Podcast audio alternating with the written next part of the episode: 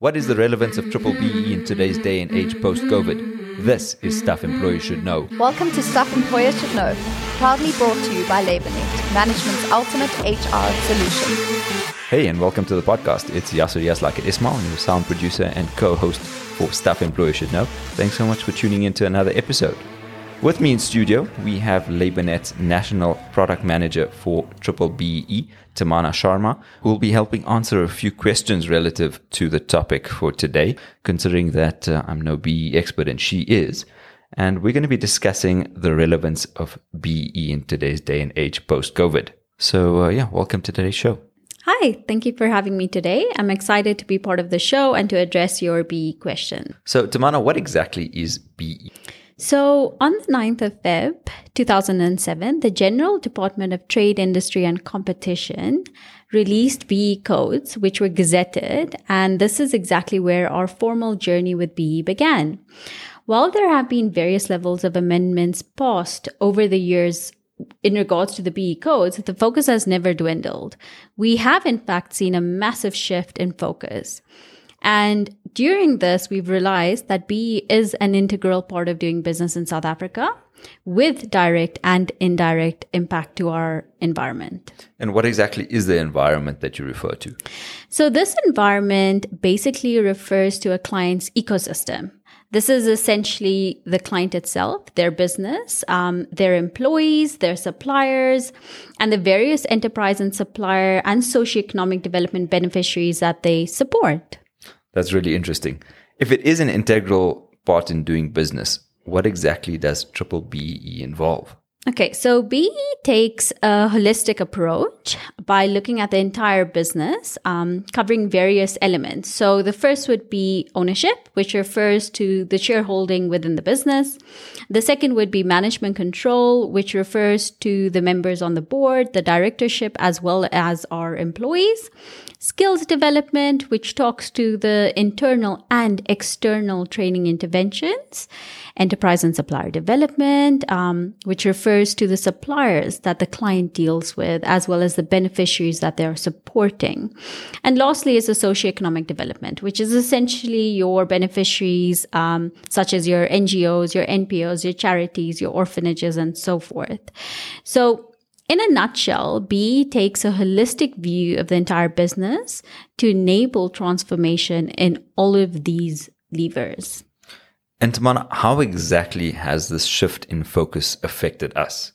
So we saw and continue to see a massive shift in focus post COVID, where a clear interest has been placed in achieving BEE compliance in various industries from the government. So, case in point would be, for example, the gambling board requirements of achieving a level 2 BEE status in order to operate within the industry and to obtain their license.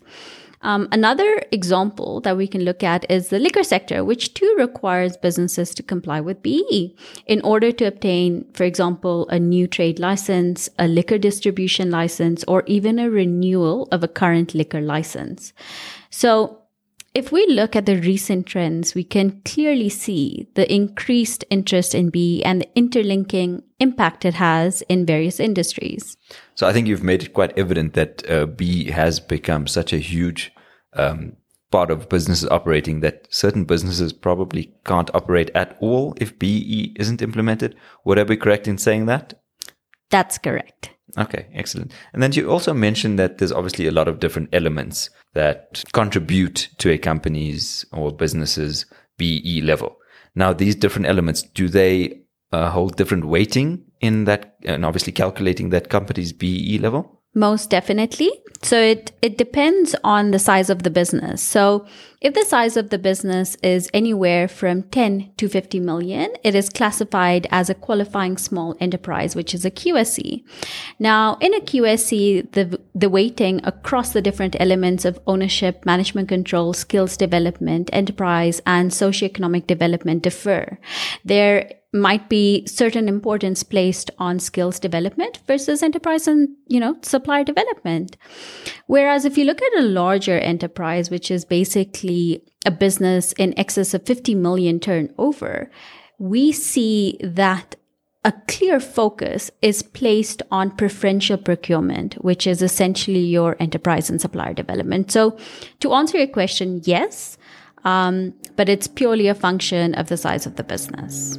All right. So, look, obviously, you've mentioned some big numbers. Um, I think you've gone into the millions when it comes to companies' turnovers, and that puts them in a specific um, categorization for their BEE uh, rating. But what happens if I'm a one man show and I want to be, or rather have a BEE rating? Is that possible? So, Yes, but you would not have to go through a verification depending on what your turnover is. So if you act as a sole proprietor and your annual turnover for the business is less than 10 million, then you would be classified as an EME which is basically a small enterprise, right? It's an exempt micro enterprise. In those cases, all you need to do is apply for an affidavit, an EME affidavit, and that's it. That's your proof. You do not need to go through a formal B verification. A verification kicks in the moment you cross over the 10 million turnover threshold. Okay, brilliant. Thanks so much for answering my questions. And uh, I feel like I've leveled up when it comes to triple BEE. It's a very interesting topic, and we would love to discuss the interlinking impact further in our subsequent podcast. So, uh, definitely looking forward to having you back in the studio tomorrow. Thank you so much. Thank you for having me today. As always, thanks so much for tuning in to Stuff Employees Should Know. Uh, get in touch with us on social media or pop us an email at sesk at labournet.com. Let us know what you thought about today's episode or previous episodes, or let us know if you want us to discuss any topics in specific. And of course, we'll gladly attend to that. As always, from myself, Yasser Yas like it Ismail, and unfortunately not BGD today. Cheers and see you next time. Staff Employers Should Know was proudly brought to you by LabourNet, management's ultimate HR solution. For more episodes from Stuff Employers Should Know, go to Apple Podcasts, Google Podcasts, or wherever you play your favorite shows. Case law or statutes referenced in the podcast are current at the time of recording.